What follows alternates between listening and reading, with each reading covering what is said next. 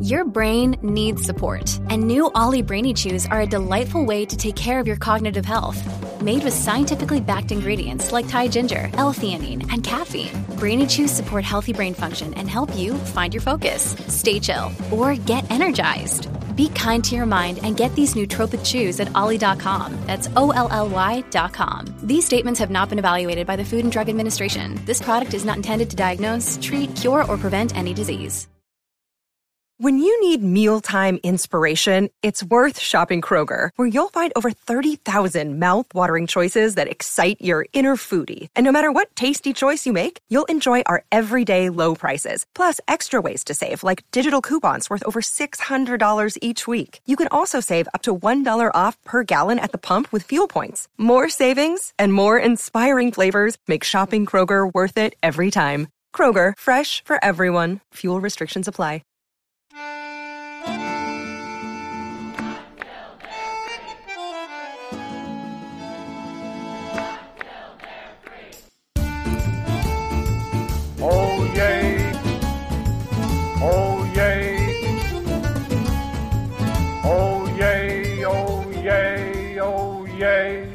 Willkommen, bienvenue, welcome. No, this is not cabaret, it's Think About It, a podcast about the power of ideas and how language can change the world, with Uli Baer. Who has the right to speak on a college campus? Today I will be speaking with Joan Scott, Professor Emerita at the Institute for Advanced Study. Professor Scott is the author of many books, including Gender and the Politics of History, The Politics of the Veil, and The Fantasy of Feminist History. She's also the author of an article, Gender, a Useful Category of Historical Analysis, that is probably one of the most widely cited essays in contemporary historiography.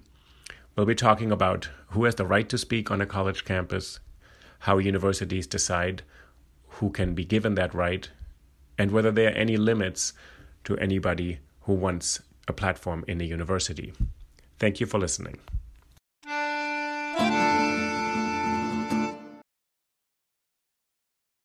Thank you, Professor Joan Scott, for joining us on podcast on free speech today. I'm thrilled to have you here. And I just want to introduce you briefly, uh, Professor Emerita at the School for Social Studies at the Institute for Advanced Study at Princeton University, and uh, not at Princeton University. The Institute for Advanced Study has no The connection of Study, to which Princeton University. to located close in to the town in the town of Princeton, town of New Princeton. Jersey. Good, to, good to know that. I didn't know that. Um, and I want to say that two essays, The Evidence of Experience and Gender as a Useful Category, have been so fundamentally important for so many people, including myself. So I'm really happy to have you here today. I won't list all your other books, but I wanted to start us out by maybe reflecting on what happened about a year ago, which is the rally at Charlottesville at the University of Virginia campus, and sort of maybe take a moment to think about what happened about a year ago and how to actually make sense of that a year later. That's hard. Yes. I just want to say too, I'm glad to be here and thank you very much for, for inviting me. I felt at the time that I was stunned both by the Nazi flags and by the Ku Klux Klan, those torches. Right. And my first thought, which was entirely naive for a historian, was whatever happened to the judgment of history. I was thinking of the Nuremberg trials, I was thinking of the stuff we know about the Klan here, that these things had become indefensible, off the record, that they were the, the evil past that would never come back. And I kept thinking, knowing, of course, that these things do return, that there are always undercurrents of right wing fascist identification and, and support. Still, I thought, how could this be that here in a public place at a major uh, university, we were seeing a display of extreme right wing expression that should not have been allowed to take place? People felt it should have been allowed, as you know, very clearly. A lot of people leading up to it thought the neo Nazis have every right to demonstrate and particularly should actually come to a university so the ideas would be aired. And as you just said, maybe some people thought these ideas have been settled. That history sort of rendered a verdict that most people actually, as we know, not all people, but most people thought this is no longer worthy of debate. This is not what America needs to be engaged with in a kind of massive way. And at the same time, there were enough people clearly who felt we need to revive these ideas, bring them to the forefront, and use the university. And that's what I'm interested in use the university as a platform or a stage to bring something to the attention of the nation. I, in principle, in terms of First Amendment free speech rights, the Nazis marching in Skokie years ago, I don't disagree with that.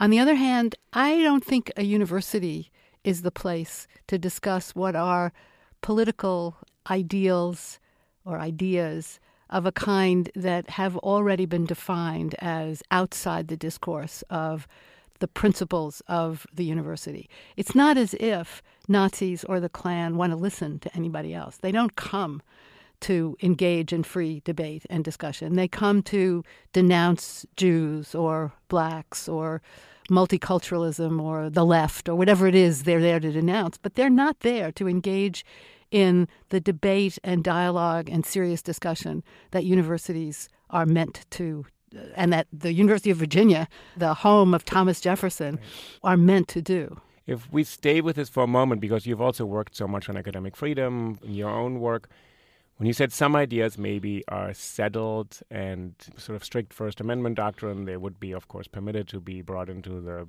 you know town square, street corner, etc., with some restrictions, uh, even as we recognize some restrictions there.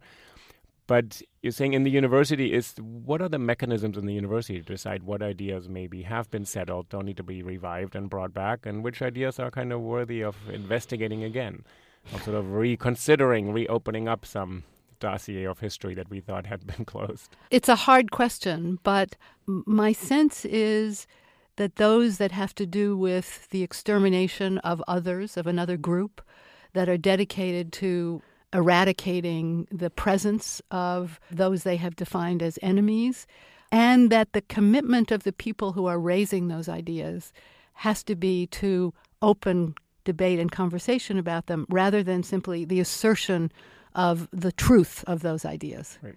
Do you think there's um, any value in actually bringing this up as something to be debated? Because you, there's a kind of bright line there. Some ideas that are not really ideas, they're actually just sort of opinions that some people shouldn't live on the planet. That's not even really an intellectual idea. Well, I guess it's interesting as a historian, I'm interested in knowing where those ideas come from, how they've been used, what sorts of justifications for what kinds of policies they've been used to, to, to defend.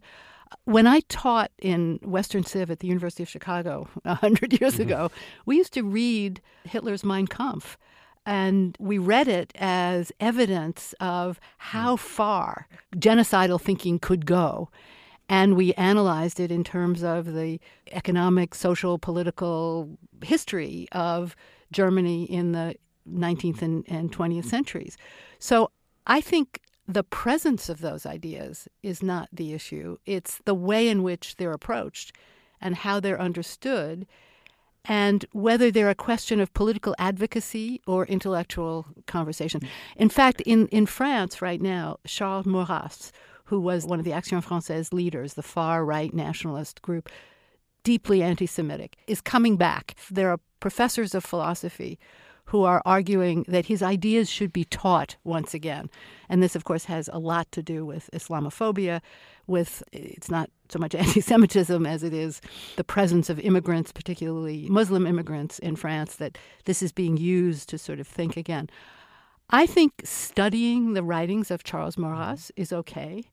And asking questions again, as I said, about their origins, their provenance, their uses, is part of what a university should be doing. It's that if there were a course that said this is the key to establishing the truth of French national identity, then I would have a problem. So the line maybe between kind of analysis or teaching and advocacy, as you said. Yeah. Simone Weil says at some point in one of her writings, she said, anybody can write anything and publish anything. The most horrific ideas can be published. As soon as they enter the public sphere to become advocacy, they should be restricted. Mm-hmm.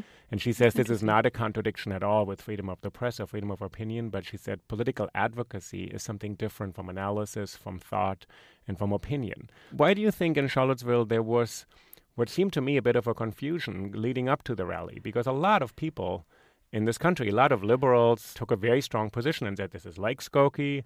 We did the right thing in Skokie. We're all I guess, somewhat gratified that the Nazis got to march in 77 near Chicago, which we don't know whether that was good or bad, but a lot of people in the ACLU still think it's good. A lot of people left the ACLU back then. Why were people not so clear, do you think? Or why would people have been surprised of what happened in Charlottesville then? I guess, and, and here I'm I'm sort of entering the terrain of contemporary history in right. a way that I know speculation. Right. I think part of it has to do with the times that we're living in right now mm. and the sense of an increased mobilization and visibility of far right ideas, of racist, white supremacist, and violent ideas. Those guys marching were armed, some of them. I don't think there's a right to bear arms in defense of your advocacy. Those guys were looking to provoke the problem that they or the troubles that they provoked. And I think, in fact, I would extend this more, more broadly and say that what we're in now is a moment when the First Amendment has become the tool of right wing groups looking to portray themselves as victims of the dogmatic left. So that the way in which campuses are being portrayed by someone like Charlie Kirk of whatever it's called. I can never remember the name of his organization. The Truth on Campus. For, not Fire. One no, no. Fire is is sort of more more interesting in a way yes. because those guys are yeah. libertarians right. with a, a right wing bent, but they'll defend the left as well. But no, th- this group is the campus something or other, and he argues that universities are centers of authoritarianism, of left wing authoritarianism. So there is, I think, a concerted movement on the right to attack universities as, I would say, as centers of critical thinking. They are saying as centers of left wing propaganda. Right. And this has been going on for quite a while. There's kind of the idea of tenured radicals and that the university's been taken over by sort of postmodernists who dispute the truth. What's ironic is that somehow we're living in an age where the truth and facts are easy to get rid of, and then somehow this kind of post structuralist or postmodern thinking in common parlance is blamed for that. Yeah. But this attack on the universities has two parts. There's an attack on the university as deciding what actually merits debate.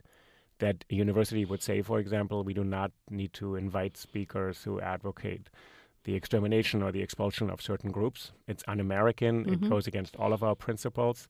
And the other side of saying that universities are too liberal in a kind of political sense, that we mm-hmm. need more conservative thinkers to balance that out so students get exposed to all ideas.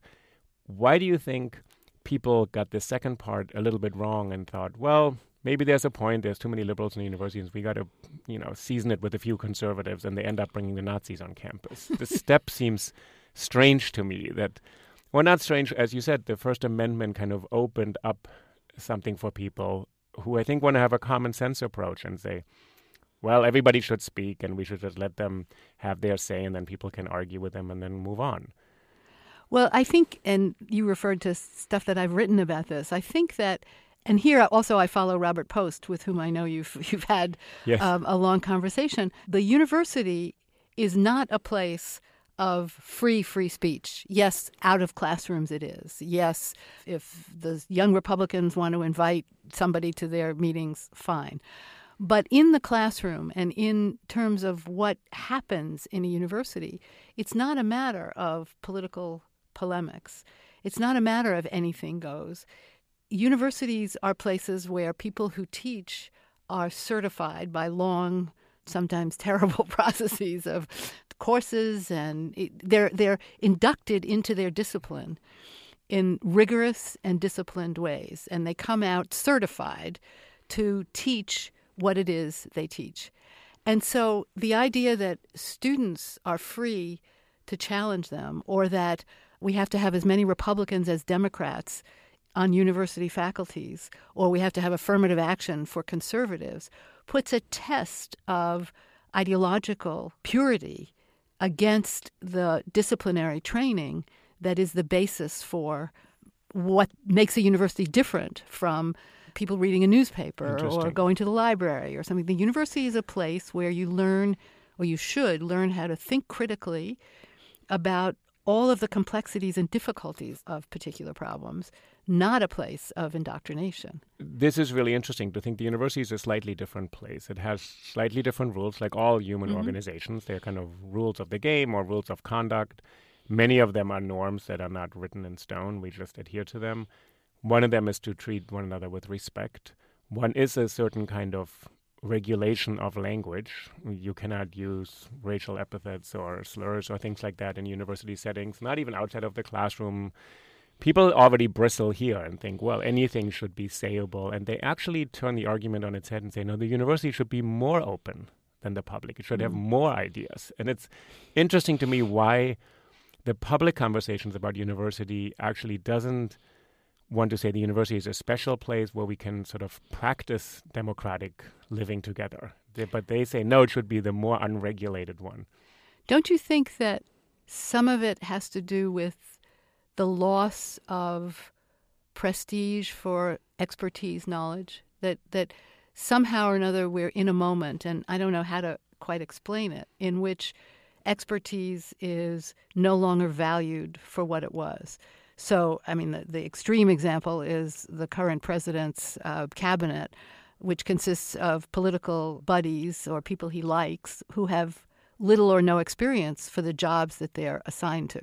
So uh, I, I, was reading something about Scott Pruitt, in which it said that most of the guys he's hired in the environmental agency or in the Department of the Interior are not have never had any experience in things like a toxic waste cleanup or don't know anything about climate science or don't you know there there are a whole set of expert knowledges that are no longer held in the kind of regard that they once were. Which is what the university's province is actually to have. That's what's supposed to produce. To evidence-based knowledge, to have you know rigorous research that is tested, and in some way, the public perception is that there's a suspicion that this is just a cabal of experts who affirm each other, who appoint each other. They only have one way of thinking. And Charlottesville, I think, put this to the test in a way mm-hmm. because, as I said, and I've told you this before, I had an editor of a national magazine tell me the day after Charlottesville, uh, uh, when we were at dinner in, in, New York, and he expressed great surprise and said, "To be honest, I didn't know the Nazis don't really come to debate. I think they should come to campus, and you should defeat them with reason." And I actually said, as an editor in, in, of an American national magazine, whether he actually knows what has happened to minority communities in this country for hundreds of years, and if we ever talked to anybody who's been the target of racial hatred, and he said, "Well."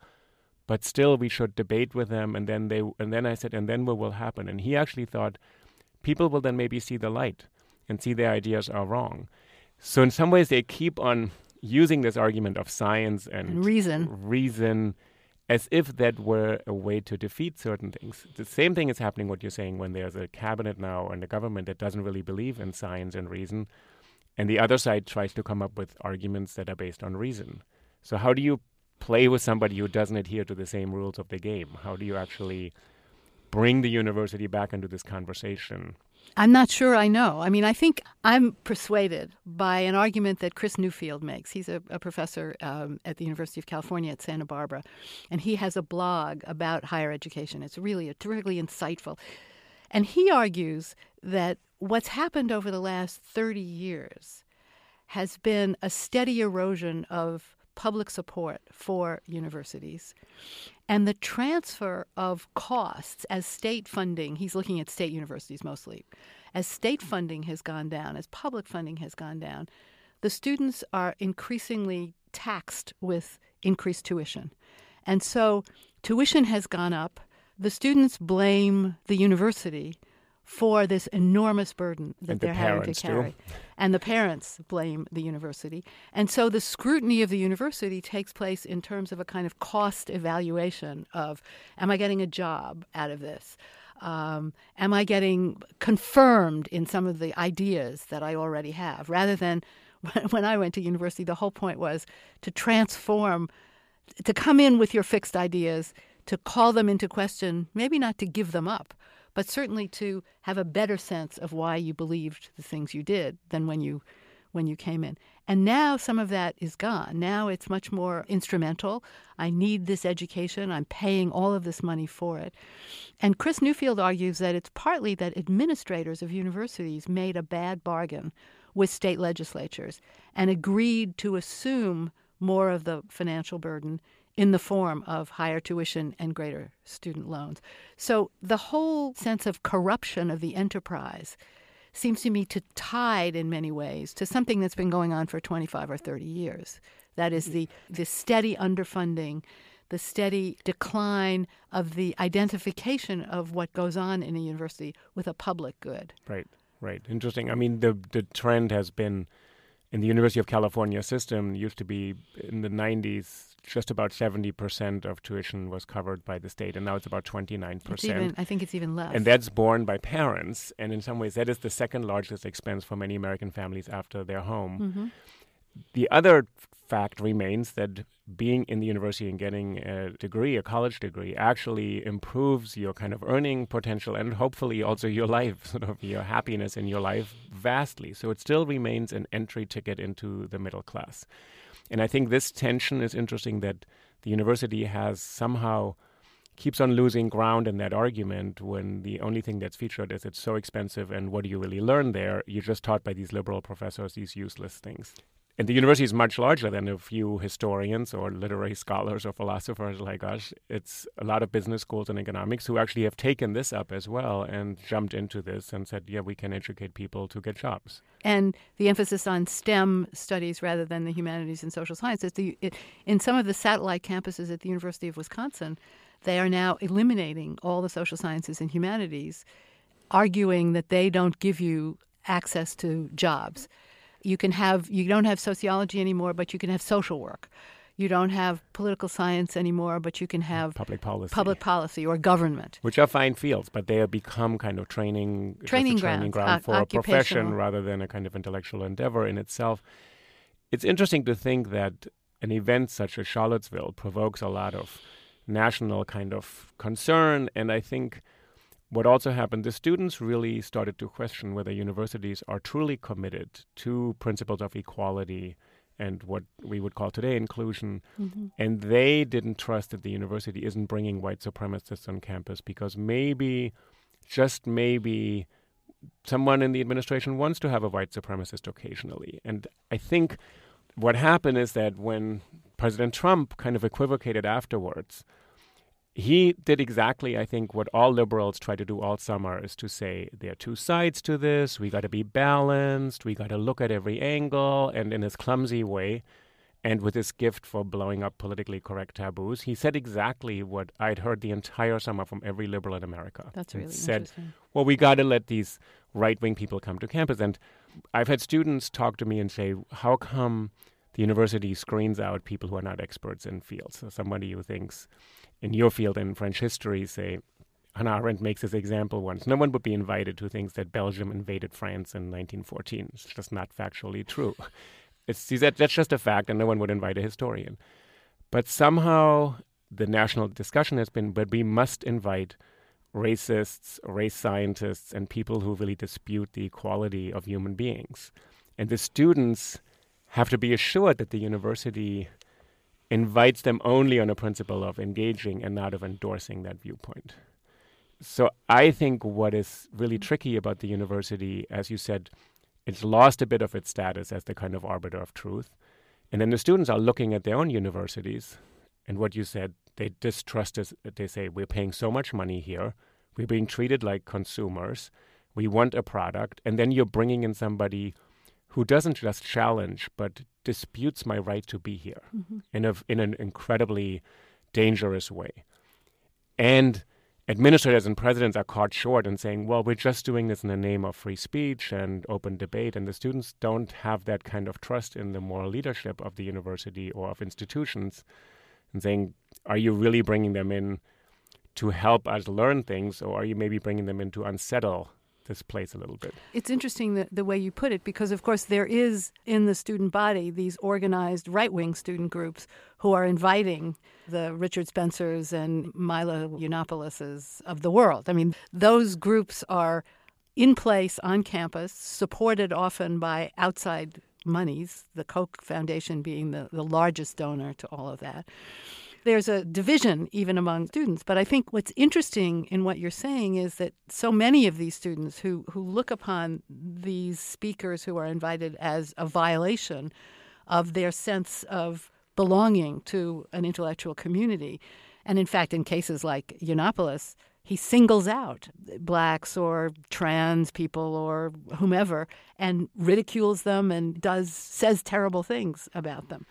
I think that that is the result of a concerted effort on the part of the right. I don't think I'm paranoid. I people might have accused me of paranoia a while ago, but I don't think it's paranoid these days to say that there's a concerted effort on the part of right wing think tanks to undermine the credibility of the university. Yes. And the First Amendment was the way they were going to do it. Yeah, absolutely agree. And I think this is the first step, and you'll have one Richard Spencer or one Milo here, but next you'll hear and you have legislature ordering you to hire a creationist in biology and ordering you to hire another conservative thinker and determining how the university actually establishes its intellectual profile. Have you been following what's going on at, the, at, George Mason University? Yes. First in Florida and now at George Mason University, where the students did a Freedom of Information Act request and got the emails between the university administrators and the Koch Foundation representatives in which they said, we will give this money to uh, study uh, free enterprise and free markets if you hire an economist who has these and these and these qualities. We have the right to evaluate this faculty member's productivity and writings, and we'll withdraw the money if we're not getting our money's yeah. worth. so it's a way for sort of big money or the outside or politics, legislatures to control what is being discussed. I would like to go back for a moment to kind of the students because I'm quite interested and I'm going to talk to some students. I had this strong impression that they had been caricatured and actually demeaned in the press as mm-hmm. saying they're oversensitive snowflakes, they are offended, they are too emotional, they're irrational, they can't handle a joke, and they sounded to me the way women have been denigrated for 2,000 years. It was exactly the way people talked about women and saying you're not driven by reason but by passion, you're not coherent, you're emotional, you don't have the capacity of abstract thinking, and you can't take a joke, and you should put up with this because it'll make you more resilient in the future. Somehow students hit on something else and said, no, we are in the university, we have been admitted, we do not need anybody in a lecture hall telling us that we don't fully belong as human beings.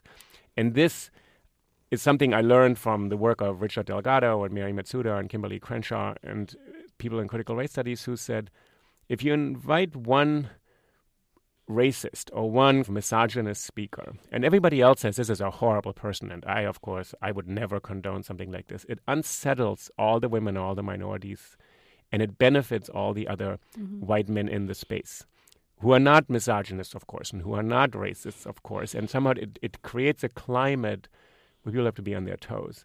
So I would be kind of interested in why the students' response has been maligned as they're just offended and it's about offense and feelings rather than it's about an actual right of equal participation. I think there are two aspects to it. One is that in some cases, the students actually have framed their demands in terms of customer satisfaction because that's the framework in which they're operating. So the notion that I don't feel safe here or I'm not comfortable here or the university is should be my home and doesn't make me feel that way. I think some of that has to do with the fact that that's the language they have because that's the language by which the university has defined who they are. So the political claims that you're able to make has everything to do with how the institution in which you are defines you. And so the political claims of students in a university, in some cases, is about my membership in the community, my being part of this family, all in, in sort of quotes. You're not making me feel comfortable here. I think that's some of it. I think some of it is, again, a deliberate misreading of the students in terms of emotional expression, when in fact that's not the issue.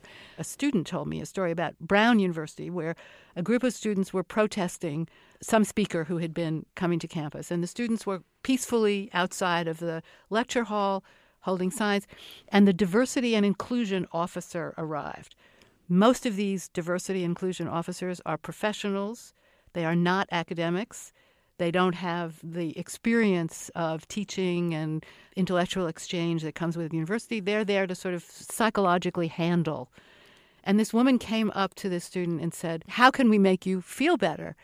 And the student said, This is a political protest. We're politically opposed to what this guy stands for. This is not about how we feel.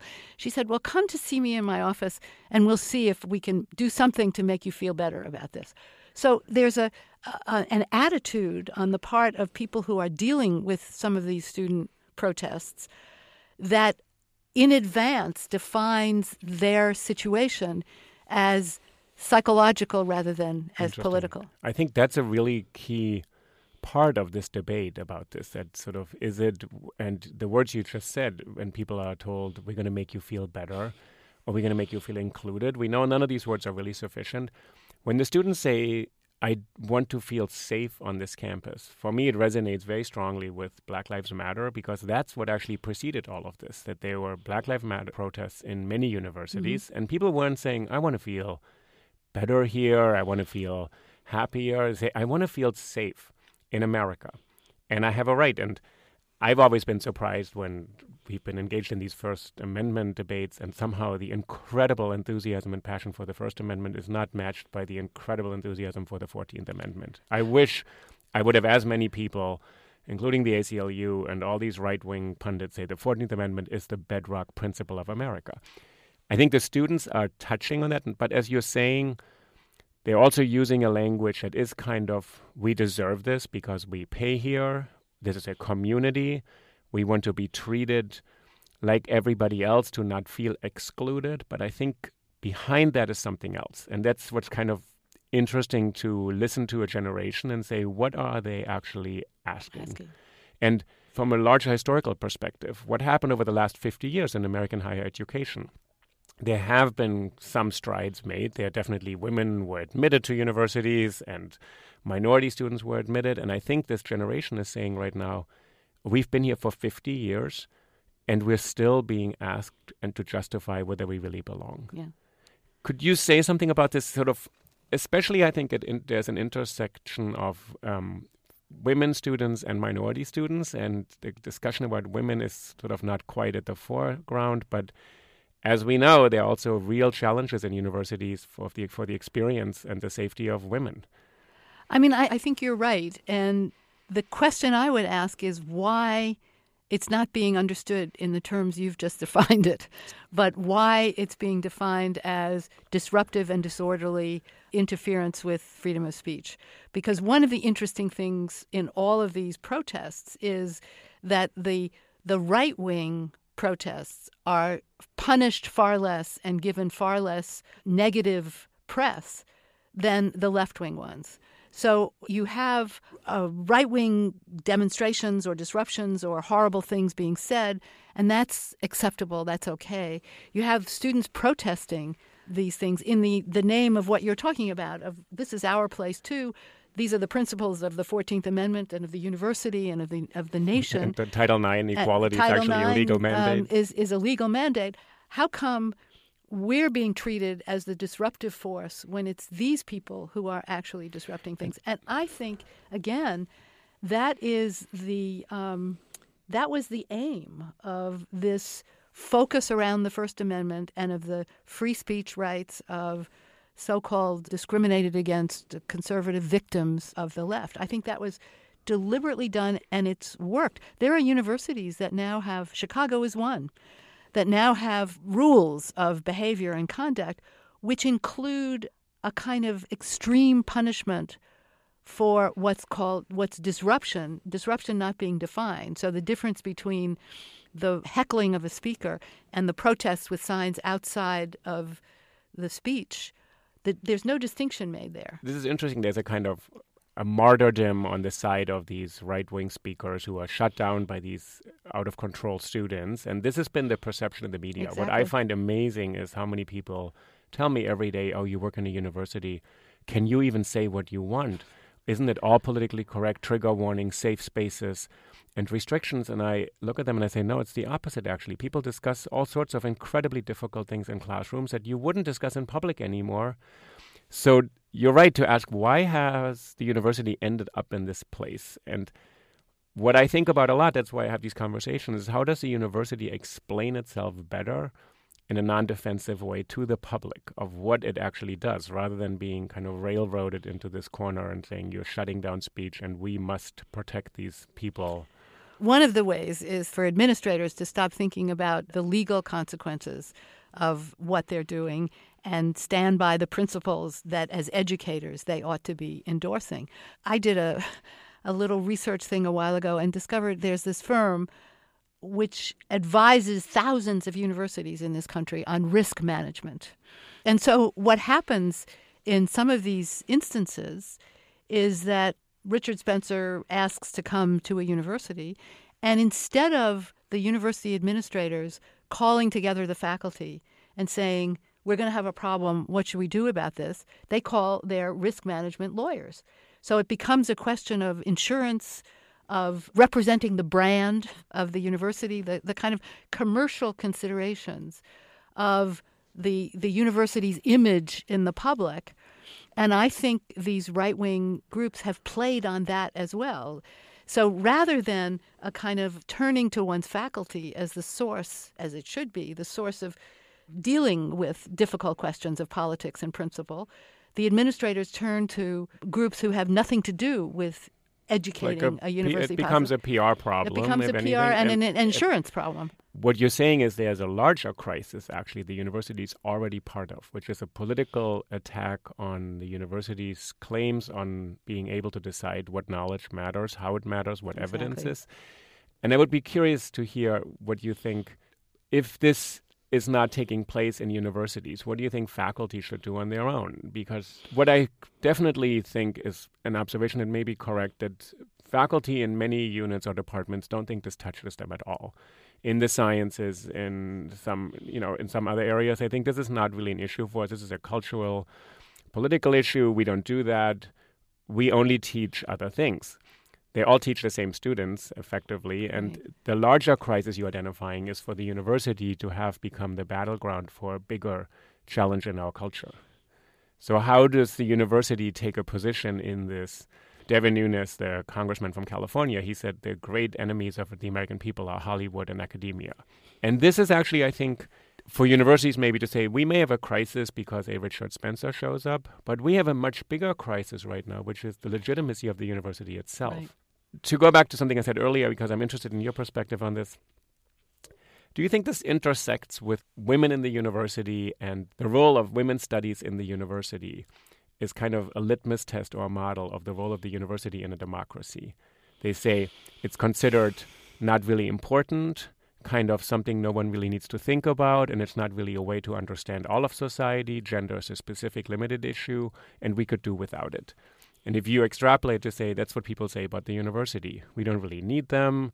They're just liberal bastions. We can just train people yeah. for jobs. And this is not really an important way of framing cultural analysis. That's really interesting. It's, my sister actually said that. so. It's actually an interesting idea because some of the very earliest attacks on universities at the time in the was it the late 90s or early 2000s when David Horowitz was pushing his student bill of rights funded by him but I think also by ALEC the uh, Koch brothers legislative blah blah. They were trying to get state legislatures to get rid of women's studies programs. I mean, the, the attack was against any social justice programs. David Horowitz was saying that what social justice really meant was communism.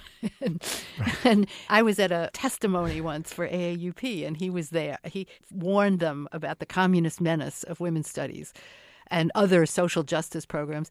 And we were saying, you know, no, this is not about communism. This is about studying areas that have not been studied before. This is about things that are important and central. Could you say one other thing? So, if feminism isn't communism, let's say, what is it in America? In some ways, for, for listeners, because I have this every generation of students, I ask my students, Are you feminists? My current generation, 2017, they all raised their hands, every single one, including all the men. Mm-hmm. 12 years ago, they didn't. And they said, I don't want to be a feminist because I think those people are against even women liking men, etc. Right. There had been a kind of, the backlash had been so deep. But So it's not communism, probably. What is social justice then in America? Well, I think, I mean, certainly feminism is about equality. Yes, It- it- it- I would- However, that's defined, and it's and it's loosely defined. It's not. We don't really know what perfect equality is, and what uh, equality between the sexes would mean in every aspect of of life. But certainly, it's an ideal. It's an aspirational goal, which is that the greater equality between men and women and the possibilities. There was a woman who was one of the founders of the Women's College in Brown University, uh, Sarah Doyle, her name was, who said that women's sphere was of infinite and indeterminate radius. And I always loved that because that means anything is possible and that we can imagine for ourselves and for our daughters and for our sons possibilities that are not confined to uh, strict regulatory norms about what gendered behavior should actually mean. So for me, it's not communism, but it's a kind of ideal of equality among difference right. that needs to be acted upon Yep. and, and sought after. Which I would think is kind of Madison and Jefferson, a kind of an equality in a plurality, in, a, in a very pluralistic society. And I think what's striking is that it's 2017 or 18, and we're looking at the same debates, and that people are actually disputing that equality is a foundational principle. I know. I've been told that our Constitution doesn't really have a strong commitment to equality, and I actually thought the amendments belong to the Constitution now, and they have been And they do. ratified. And uh, and people said no, the First Amendment is really important, but the Fourteenth one is kind of of lesser significance. And I'm interested in this that what you're saying, feminism is about equality, and somehow this is what the attacks on, and they're being maligned as feminism is communism, social justice is kind of extreme and overturning of the social mm-hmm. order. That's also what's at stake because there is clearly a pushback, sort of to the advances that have been made, and Yeah. we're relitigating things.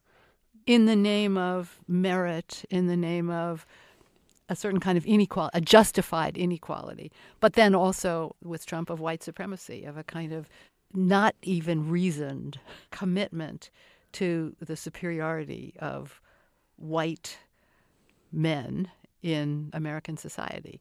And I don't think that's, a, I hope it's not the dominant trend, but it's certainly one that he's allowed to be articulated in in both language and behavior that has been really disturbing in these last months. I think that's right, and I think that's what's gone hand in hand with what the university has been forced to do to legitimize types of conversations that really nobody in their right mind thought were worth having mm-hmm. anymore. And suddenly we're back thinking about things or metaphorically litigating things. We had a, a judge a few weeks ago from New Orleans, from Louisiana, Judge Vitter, who wouldn't answer the question whether she agrees with the Supreme Court ruling in Bo- Brown versus Board of Education. She resisted that because she thought, well, then I would take an opinion at a slippery slope to who knows where.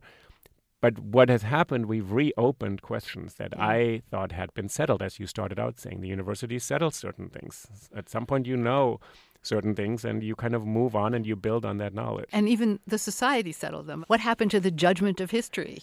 It was like Nazism was over. Evil was consigned to the past. I had I studied with philosopher Jean-François Lyotard, and he said one of the great problems for Western civilization was that Nazism, in his quote, was put down like a rabid dog and not refuted by reason. Hmm. Unquote. So he said basically it was defeated by force. Thankfully, thank we everybody can thank you know the Allies for that.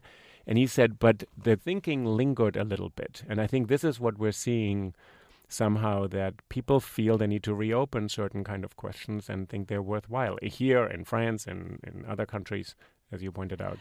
You know, I've just been reading this book by James Whitman, which is about how American racism served as a example for Nazi anti-Semitism. It's an astonishing book. And one of the things that's really clear is that these Nazi theorists studied carefully court decisions, the whole separate but equal thing, the notion that misogyny, that mixed marriages were illegal in many states in, in the United States. It's really astonishing. The sense you get from it is that while we've attributed so much to the Nazis, there was a lot of stuff that goes into uh, nationalist, white supremacist thinking that wasn't disqualified, that wasn't pushed away, that wasn't included in the evil that Nazism was supposed to represent. It's really it's it's it's a scary book to read in a way because so much just as you're saying, so many of these ideas of the superiority of white racism go back to Charlottesville, those Nazi flags and those Ku Klux Klan um, torches.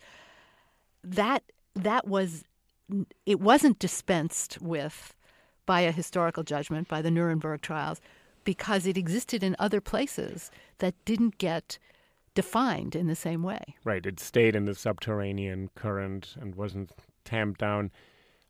I think if there's a kind of note of hope, I think the students are realizing they can point out that this remains in America and it doesn't just take one horrible incident, tragic incident in Charlottesville, just uh, that kind of galvanized the country. And the students are saying we have a tool, which is social media, to keep people aware that these things haven't gone away and we're subjected to them. But I think university administrators have to realize that they need those students on their side, that those students are not their enemy. They're not calling into question the mission and the brand of the university.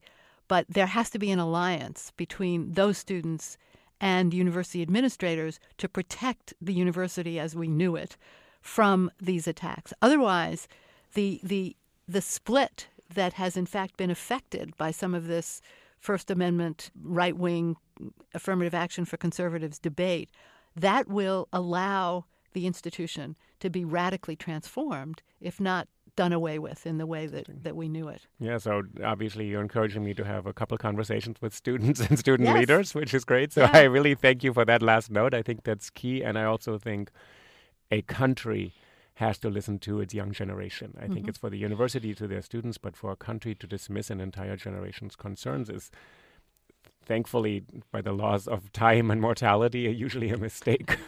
we hope that we they're hope. on the right side. Yeah. Okay. Thank you so much, Joan. Really been a pleasure talking with you. Thank you. This has been great. Thanks for joining us today. Thank you. Thanks.